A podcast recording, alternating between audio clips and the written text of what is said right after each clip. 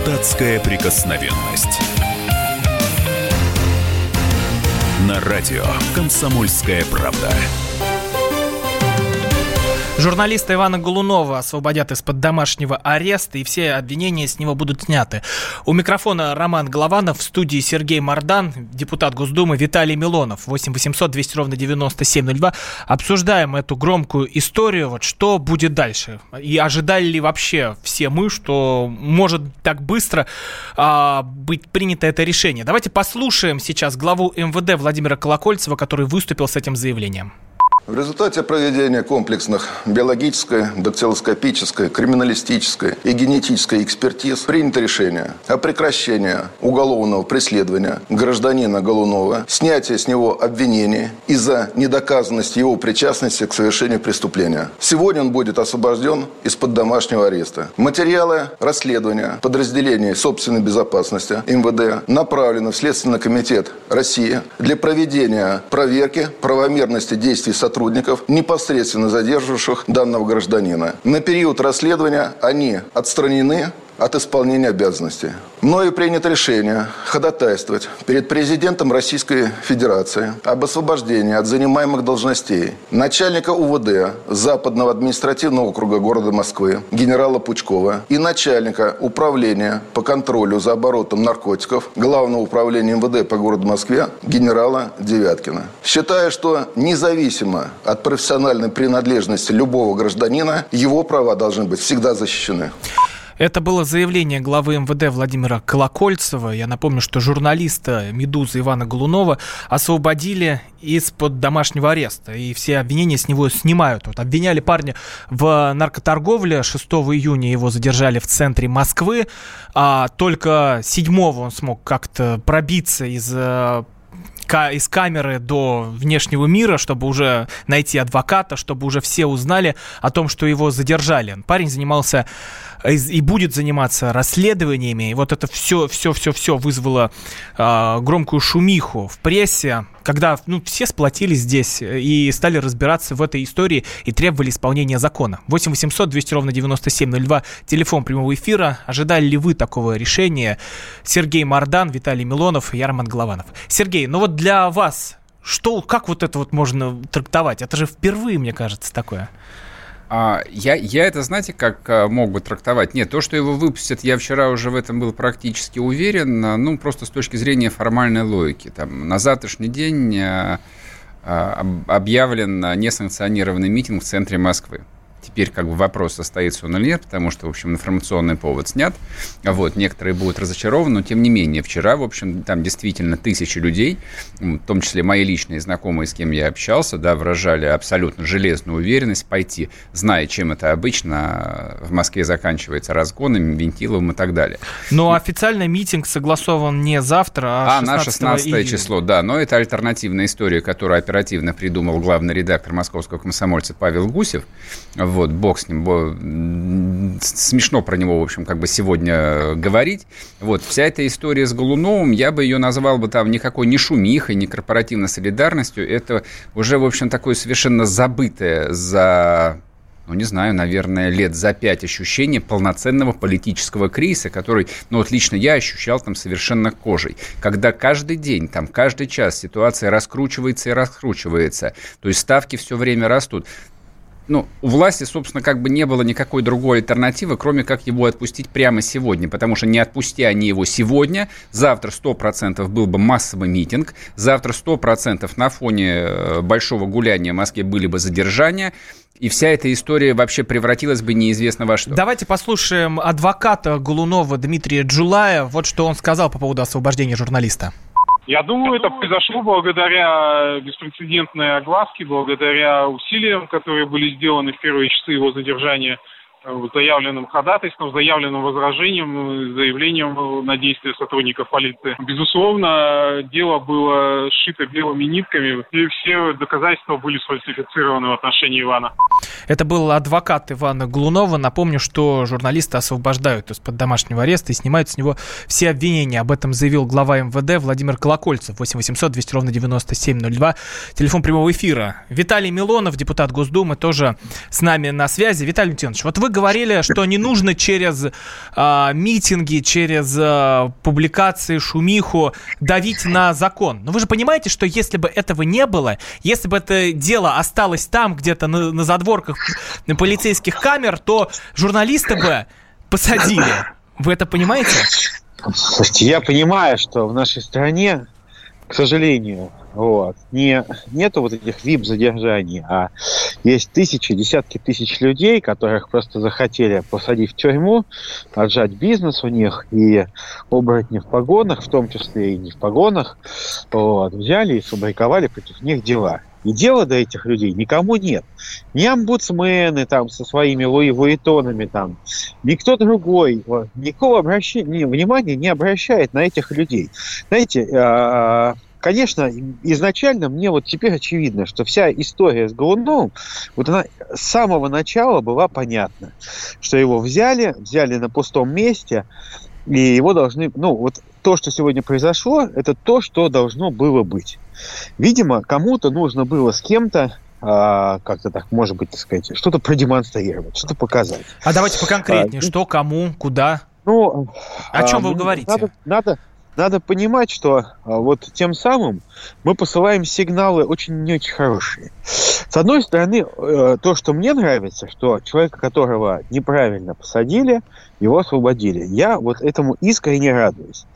А, к сожалению, я как депутат получаю там тысячи раз ну, не тысячи, конечно, вру, там, но сотни разных писем, а, когда люди сидят и видно вот из материалов Виталий дела, а как вы думаете, сидят, если, Виталий Леонидович, а как вы думаете, если вам подбросят наркотики, за вас выйдут митинги, за вас поднимется шумиха Слушайте, да нет, конечно, потому что, потому что это же э, корпоративная этика, понимаете, вот если а, корпоративная солидарность, вот журналиста, да, ему повезло, хотя изначально, мне все-таки кажется, что изначально все должно было быть именно так, как сегодня произошло, вот, но почему у нас не выходят за бесправных, выгнанных там из дома? Почему у нас не выходят за хорошие дела?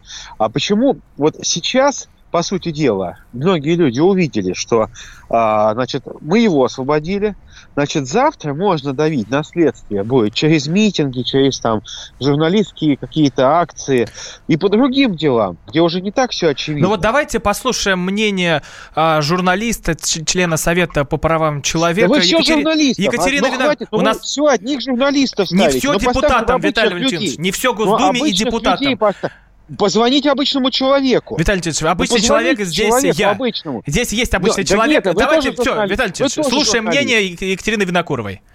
Очевидно, были задействованы ресурсы на уровне высшего руководства страны, и на самом деле я бы хотела сказать главное. Сильная власть – это та власть, которая не боится признавать ошибки. Сейчас я испытываю бурю эмоций по поводу того, что отпустили невиновного человека. При этом я не могу сейчас не думать о тех огромном количестве невиновных, которым тоже подбрасывают наркотики ради палок, ради статистики, и которые сидят.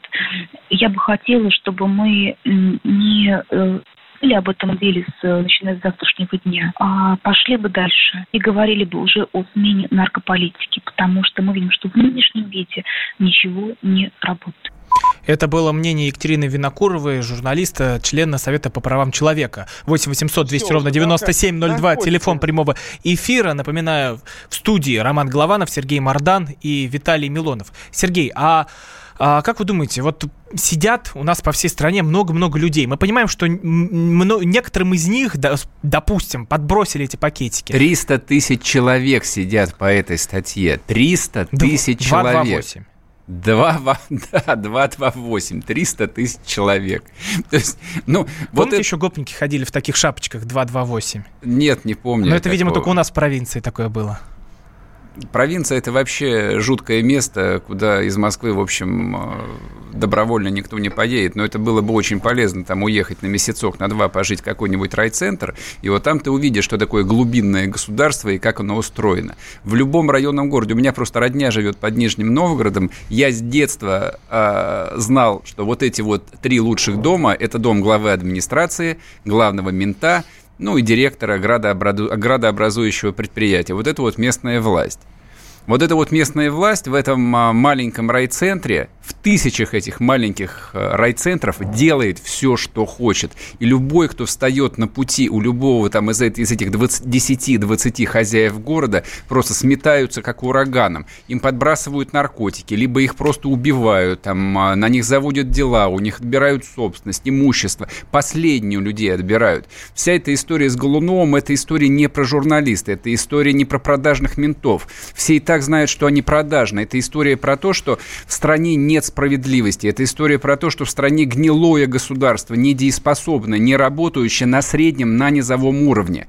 Никакого Путина не существует. Вот этого злого Путина не существует. Зло – это бесконечные подполковники, полковники, майоры, которые есть главные враги государства. Чем это закончится, я понятия не имею. Но то, что вся система госуправления стоит просто вот перед необходимостью либо реформировать реформ, либо жесточайших массовых репрессий, для меня совершенно это сегодня очевидно.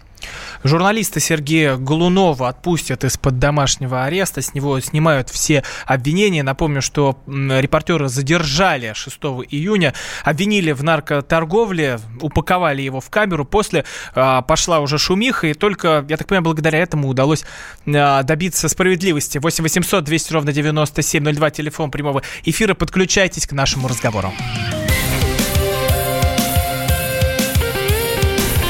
Депутатская прикосновенность.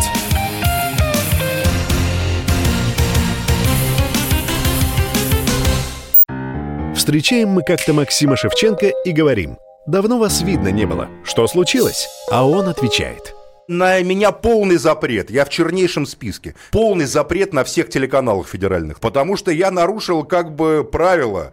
Вот и молодец, говорим мы. Правила для того и существуют, чтобы их нарушать. А на радио «Комсомольская правда» вам всегда рады. Исключение из правил с Максимом Шевченко. Слушайте по вторникам в 8 вечера по московскому времени.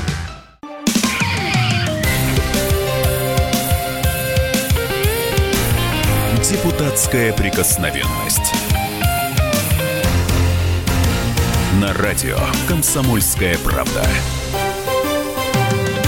Журналиста Ивана Голунова отпускают из-под домашнего ареста, с него снимают все обвинения. Об этом заявил глава МВД Владимир Колокольцев. Напомню, что репортеры «Медузы» обвинили в наркоторговле, но когда поднялась шумиха, стали разбираться, разобрали все нестыковки в деле про количество наркотиков, про опубликованные фотографии. Хотя дома у него прям целую нарколабораторию нашли.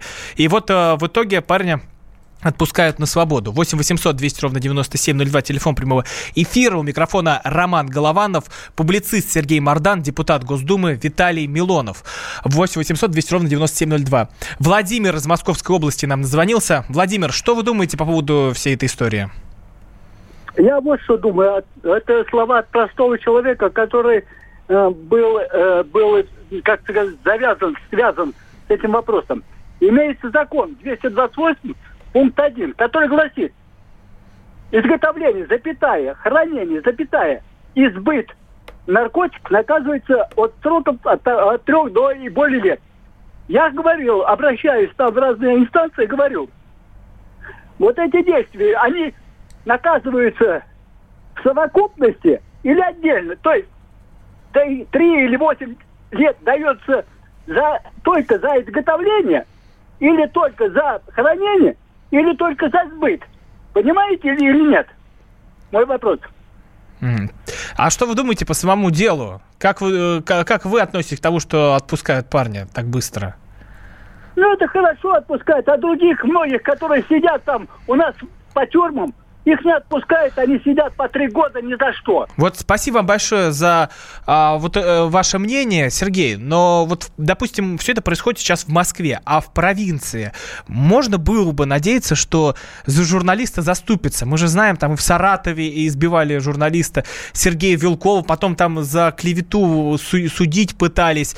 А, но это же история, которая происходит повсеместно, а тут вот, ну, это просто все на виду случилось. Вот если бы это было где-нибудь в провинции. То мы бы это бы даже не обсуждали бы. Во-первых, этого журналиста не существовало бы в природе. Там, условно говоря, в каком-нибудь там маленьком райцентре э, там осталась одна недобитая газета, которую содержит местный же районного масштаба олигарх, вот, который творит и пишет все, что хочет. Но вдруг там кому-то взбрендило что-то написать, э, ну, не знаю, там в соцсети, ну что, его бы либо волки во враге доедали бы через три дня, если бы там что-то серьезное было бы, ну, либо ему пришили бы какое-нибудь дело там с теми же наркотиками или с боеприпасами, которые нашли в кармане. Но я говорю, статистика говорит сама о себе. 300 тысяч осужденных. Это невозможно. Но это же не, не американское кино, где просто хватают там тысячи банд наркоторговцев и паяют им 40.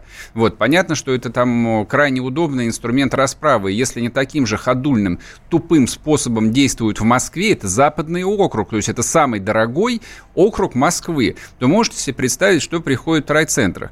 Но вообще на меня там совершенно неизгладимое впечатление там произвел, произвела последняя там поездка в такую глухую-глухую историческую Россию. Был я в городе Малая Вишерна Новгородской области и разговорился там с одной такой простой женщиной. Она мне рассказывает, сосед у нее тремя этажами выше, местный э, там хозяин леспромхоза. Там нет другой промышленности. В городе 11 тысяч населения всего.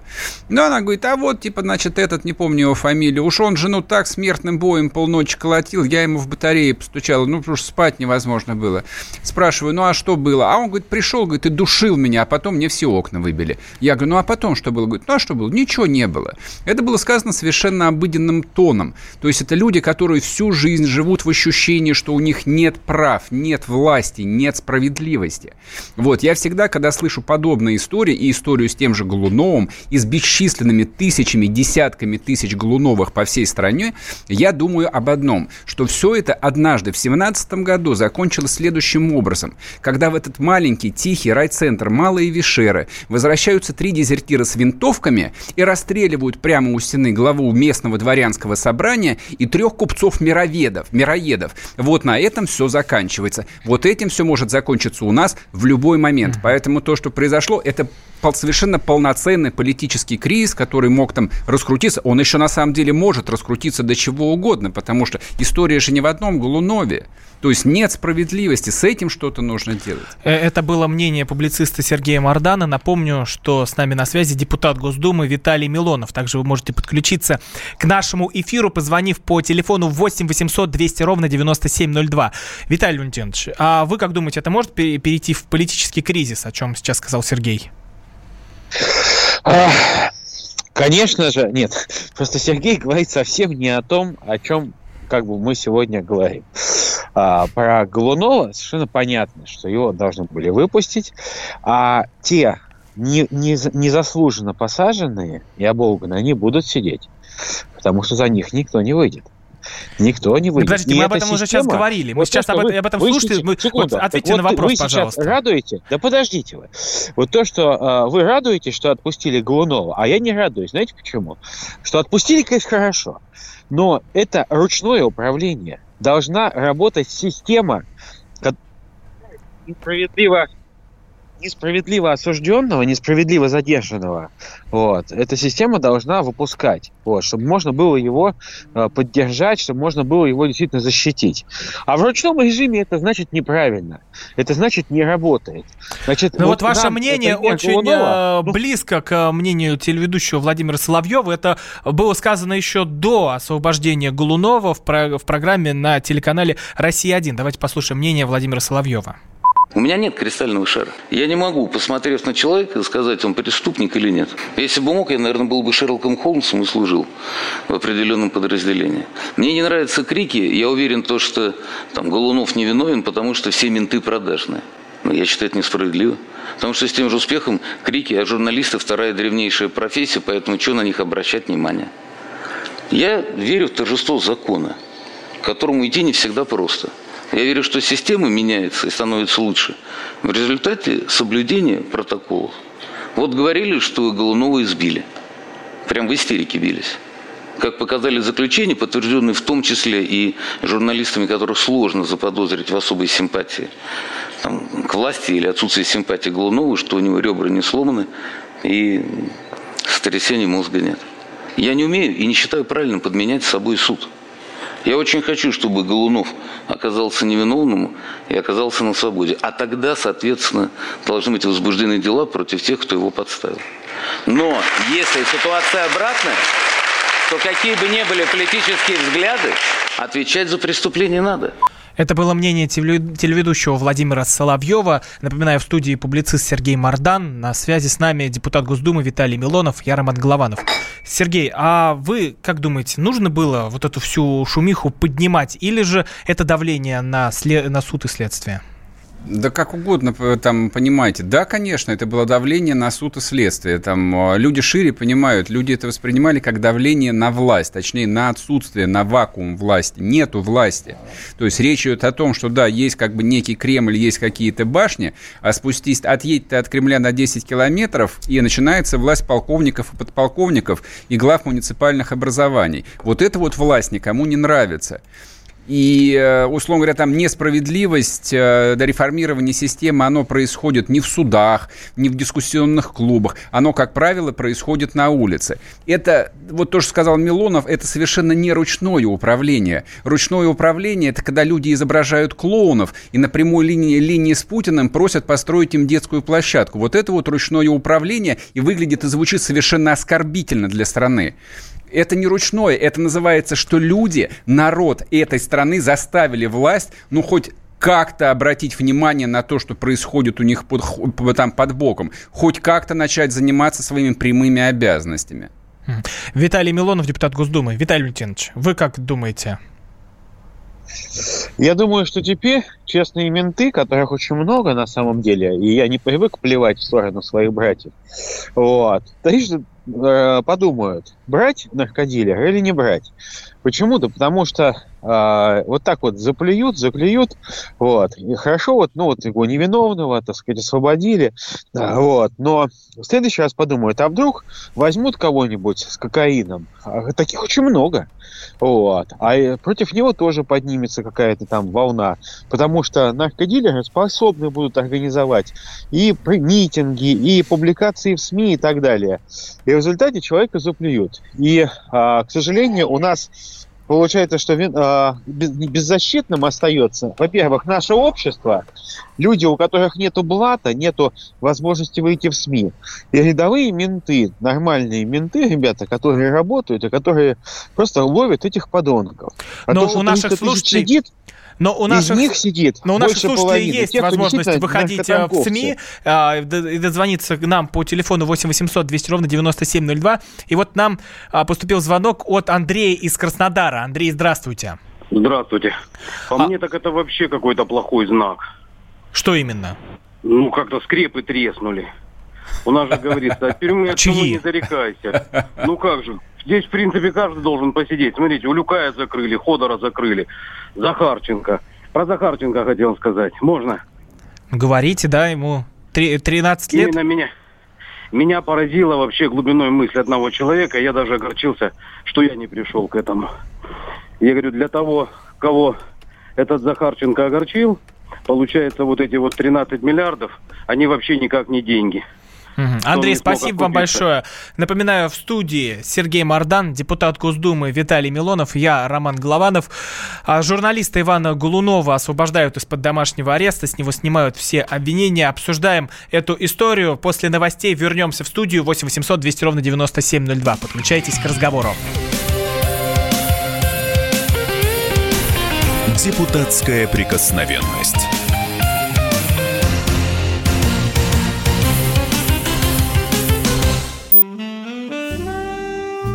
Бутылка «Шато Марго» 1787 года. 225 тысяч долларов. «Феррари 250 Теста Росса» 1957 год. 12 миллионов долларов. Картина Ван Гога «Портрет доктора Гаше» 1890 год. 80 миллионов долларов. Есть вещи, которые со временем становятся ценнее. Но информацию – лучше получать оперативно. Слушайте темы дня по будням на радио «Комсомольская правда».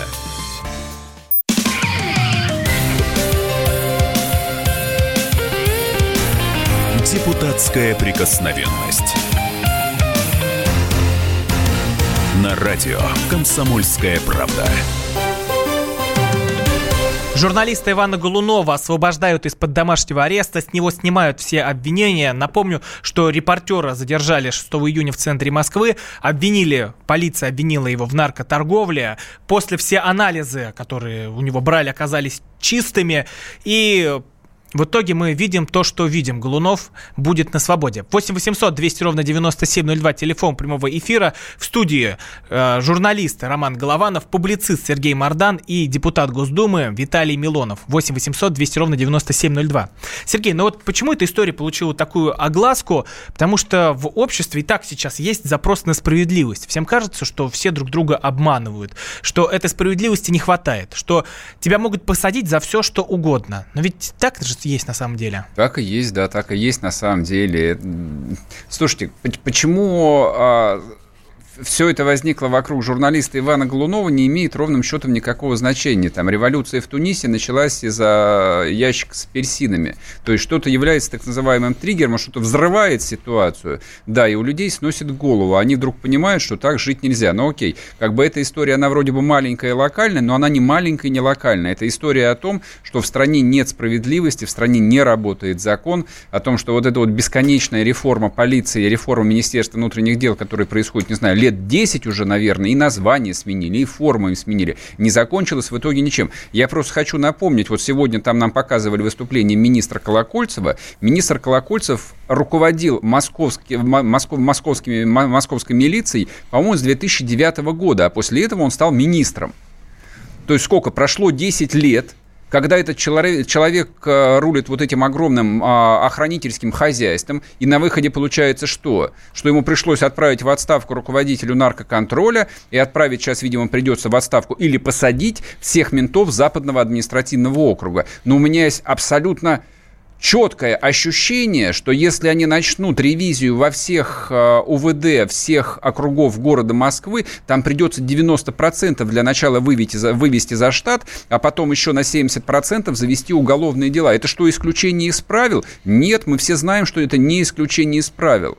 То есть даже многолетняя работа канала НТВ, который до бесконечности считает, там, а, снимает какие-то улицы разбитых фонарей там, и прочие детективные сериалы, вот это вот образ а, мента нисколько не украсило. Ментов как ненавидели в стране, так и ненавидят. Ментов как не, ментам как не верили, ментам так и не верят. Любой знает, что к ментам идти бесполезно, там нет правды. А если ты перешел дорогу менту, то тебя как катком переедет.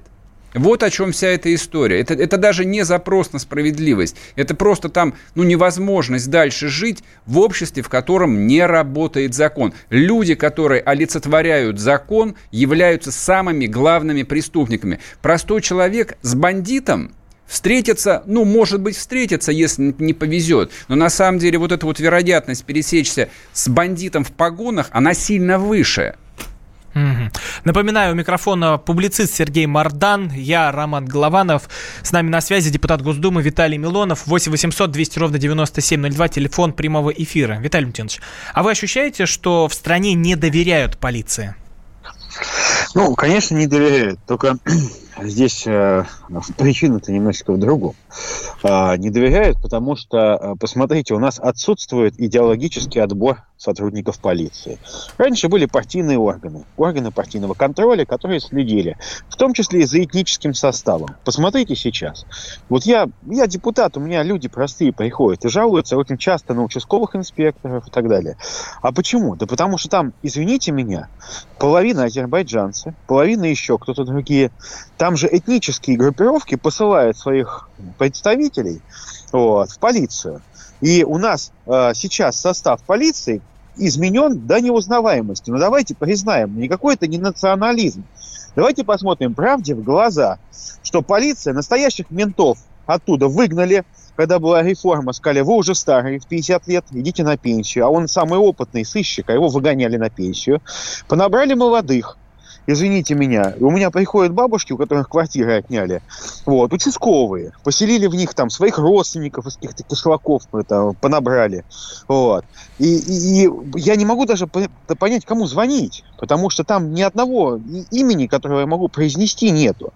Вот на это никто не обращает внимания, что нашу русскую нормальную полицию просто опускают реально. Опускают тем, что нету контроля, нету за ними, вот, нету дисциплины там, нет идеологии нормальной. Ну что ж такое, мы что хотим, что? Ментов всех сдать сейчас? Все плохие менты, все, все говнюки? Я понимаю, что, может быть, э, уважаемый Сергей не сталкивается с этим, но каждый ребенок, учась в школе, раз или там не раз даже в своей жизни сталкивается с наркодилером.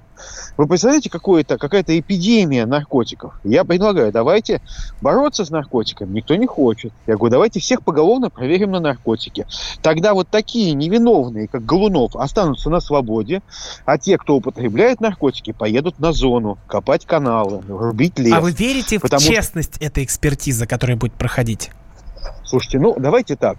И, и экспертиза нечестная и так далее, и так далее. Что в результате получится? В результате получится, что у нас э, наркомафия будет праздновать.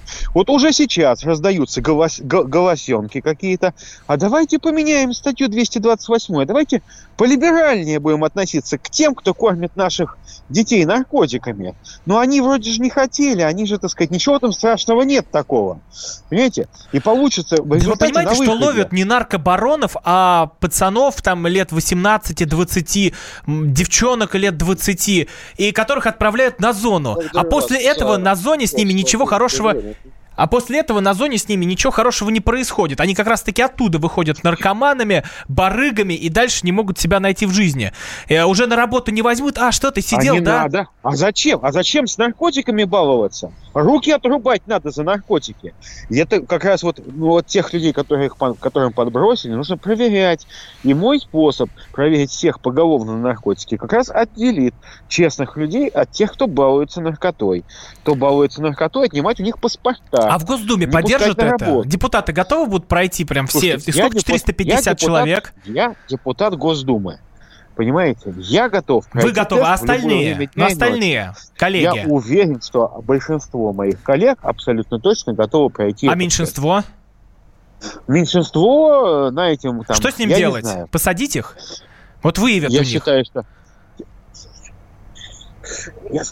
а, если, если а, выявится наркозависимость, выгоняйте с депутатов чертям собачьим, с запретом на профессию, чтобы никогда в жизни больше к Госдуме подойти не могли.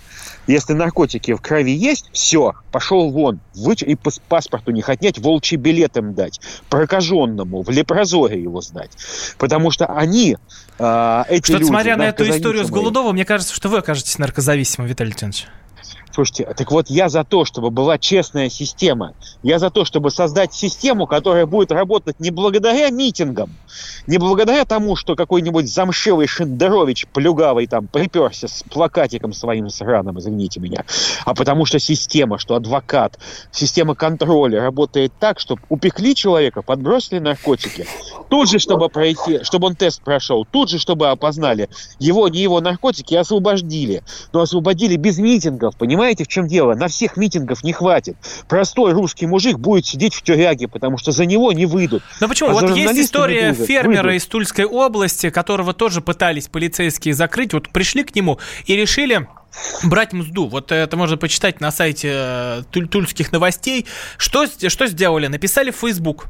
Просто написали в Facebook. Друзья стали ретвитить, репостить. А эта история распространилась. В итоге началась проверка. Полицейские обалдели. Ага, за ним стоят какие-то серьезные люди. Да никакие серьезные люди не стояли. У всех есть соцсети, все могут рассказать о своей истории несправедливости. Это очень дико, что это происходило с Иваном, когда, а, понимаешь, что есть свободные площадки не только в прессе, но и элементарно в Фейсбуке, в Твиттере и в Телеграме. Да ну, Роман, дорогой, ну не Фейсбуком решается вопрос справедливости в Увы, стране. сейчас он решился а Фейсбуком. Системой. Увы, системой, он сейчас решился Фейсбуком. Понимаете? В какой-нибудь, извините меня, в Карелии, где чувака гнобят, понимаете, просто за то, что он кому-то мешает. Вот. Там Фейсбуком делу не поможешь. Там нету свободных нормальной адвокатуры, нету нормальной ОНК. А московские омбудсменши, вместо того, чтобы защищать униженных и оскорбленных, настоящих униженных, настоящих, понимаете, бегают по фестивалям бок о бок, там, под, извините меня, целуют их в одно место своими письмами подметными. И в Петербурге тоже омбудсмен, извините меня, не вылезает из-за границы, ни разу не был в СИЗО. Понимаете, а все вот, э, так сказать, они омбудсмены. Потому что у нас институт омбудсменов деградировал. Их надо менять, гнать поганой метлой, тех, кто сейчас занимает эту нишу. Потому что настоящий зэк, обычный, униженный человек, абсолютно без прав, которому, за которого никто не заступится, родные от него отказались. Вот он бесправный человек, его пинают вертухая, извините Давайте меня, э, послушаем... Его, э, ничего не произойдет. Давайте послушаем Андрея из Курска, 8800 200 ровно 9702. Андрей, вы в эфире. Рома, добрый вечер, Ром. Здравствуйте, Андрей. Э, вот, ну, короче, слушай, вот э, Виталий Валентинович вообще ничего внятного абсолютно не услышал. А, вот, а тут нам Сергей пишут, что Мардан Виталий Леонидович как... обкурился. Нет, Виталий Леонидович не употребляет наркотики. Сергей, Сергей Мардан конкретно, то есть, ну, то есть выдает конкретные, адекватные... Ну, то есть Мардан победил. По, по, по этому поводу. Андрей, Короче, спасибо вот большое. Вопрос, Вы прям точку вопрос поставили. К суду, в... Вопрос к суду по такой теме. Вот смотри, суд вообще должен конкретно э, относиться вот так вот, так как вот с журналистом «Медузы», так со всеми остальными. Согласен, Там, Андрей, полностью как... с вами согласен. Виталий Милонов, Сергей Мордан, Роман Голованов, 8 800 200 ровно 9702. После короткой паузы возвращаемся. Депутатская прикосновенность.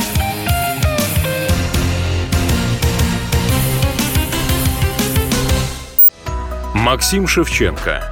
Я вот за что люблю «Комсомольскую правду», сегодня «Комсомолка», не устану это повторять, является практически единственным СМИ в России федерального масштаба, который дает реальную картину страны. Радио «Комсомольская правда». Нас есть за что любить.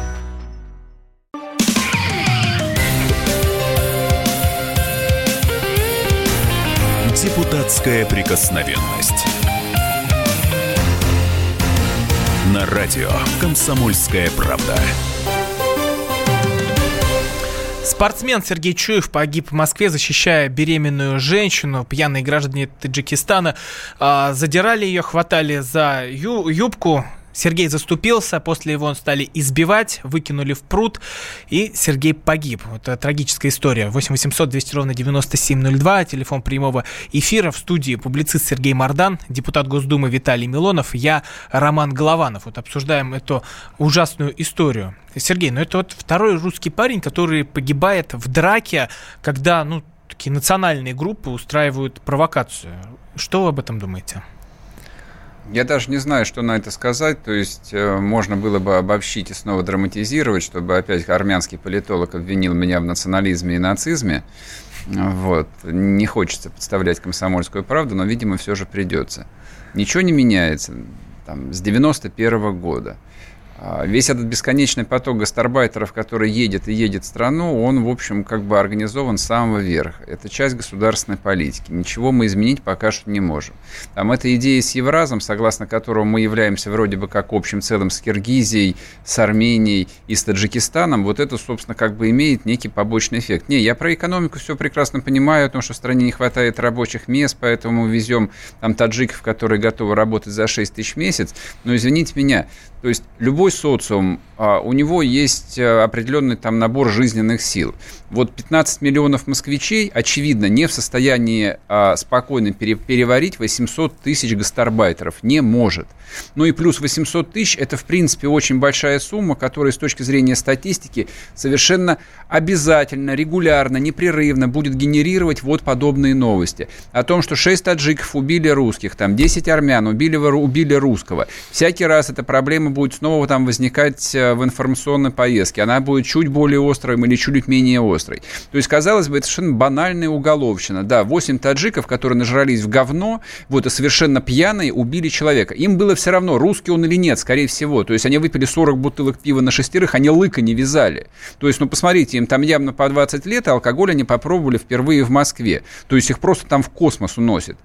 У меня вопрос даже не к ним, то есть им просто должны дать пожизненное. То есть, в принципе, любой гастер, любой приехавший в Россию там человек, не русский, не россиянин, должен получать пожизненное за подобное, чтобы это, ну, хоть как-то могло остановить их. Но у меня вопрос, кто их привез? За этих людей хоть один офицер а, ФМС понесет ответственность? Кто им дал разрешение на работу?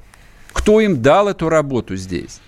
То есть компания, в которой они работали строителями, у нее отозвали строительную лицензию?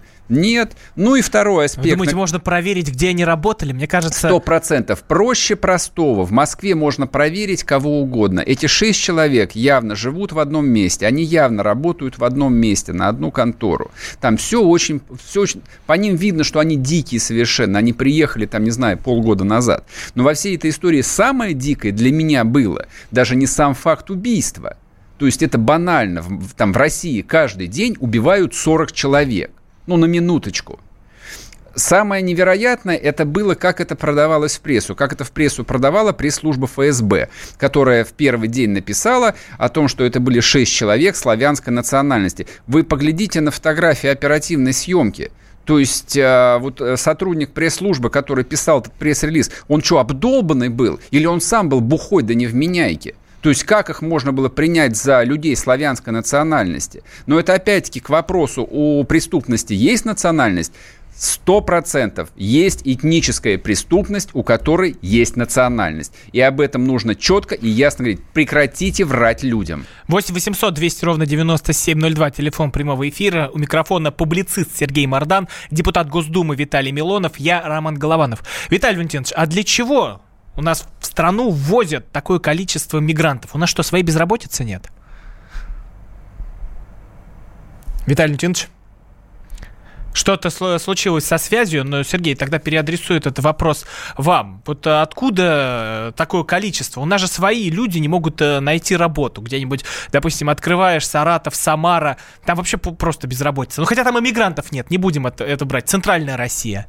Возьмите любой, любой город Центральной России. Ну, собственно, все, кто еще не уехал в Москву, Петербург на заработки, да, там полно людей, которые перебиваются либо случайной работой, либо вынуждены работать в магазине «Магнит» или «Красное и белое». Ничего другого там нет. Но хорошо, если осталось одно или два там предприятия. Там нет работы.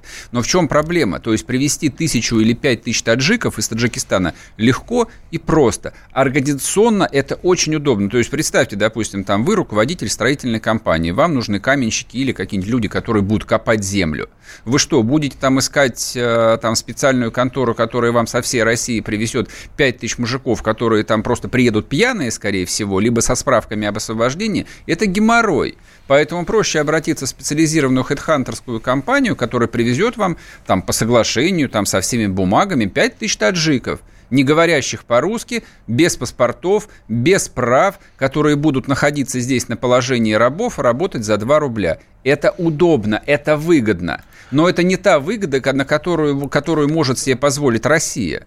Но давайте послушаем мнение директора правозащитного центра Всемирного Русского Народного Собора Романа Силантьева. Вот он э, рассказал, как можно э, отсеивать э, поток мигрантов в Россию.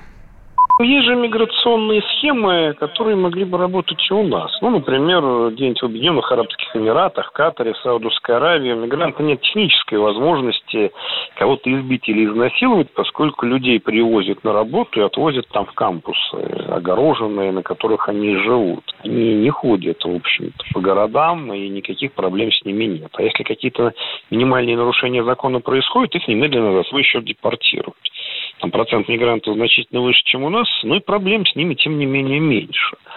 Вот. Кроме того, есть хорошая идея создавать центры по адаптации мигрантов не в России, а в тех странах, откуда они едут, с тем, чтобы они там учили русский язык, приобщались к культуре.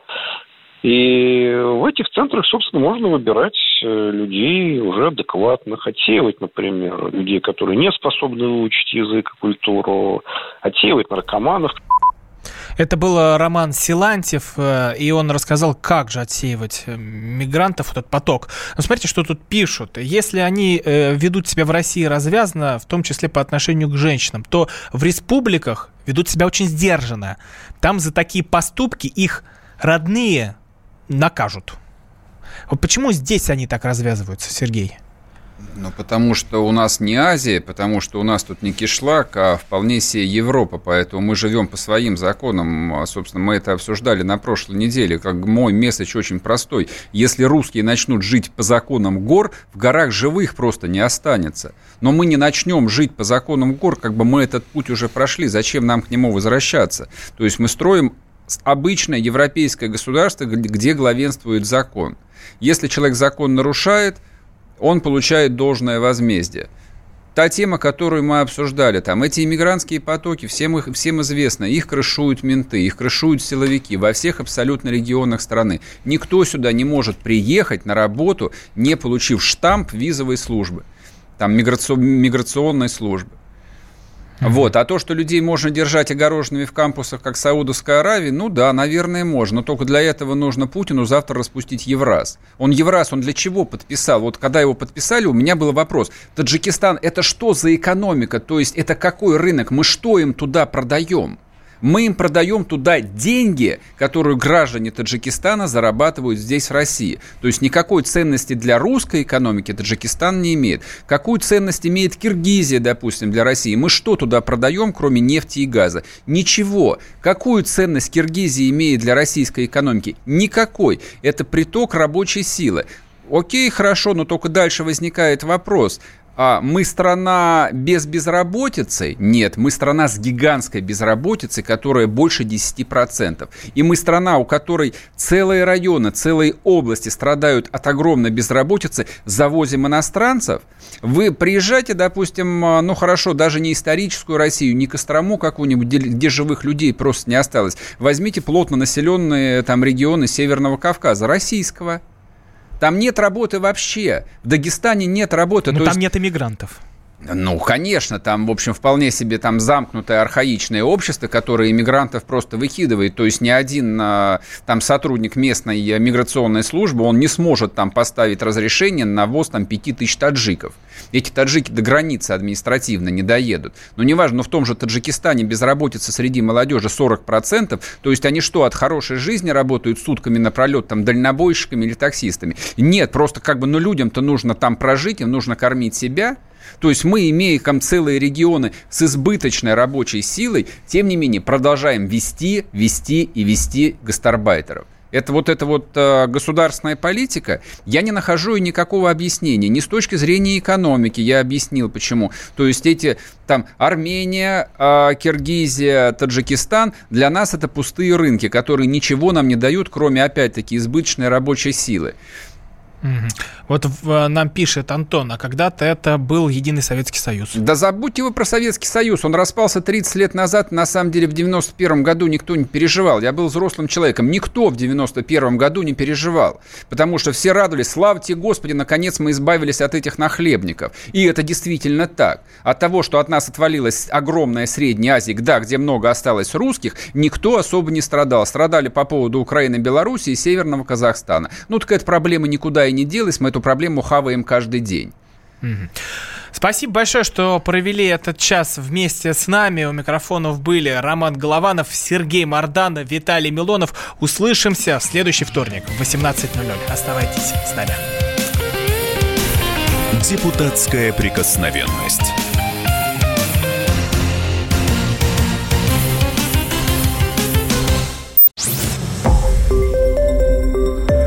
Радио «Комсомольская правда». Более сотни городов вещания и многомиллионная аудитория. Нижний Новгород 92 и 8 FM. Эм. Саратов 96 FM. Эм. Воронеж 97 и 7 FM. Эм. Москва 97 и 2 FM. Слушаем всей страной.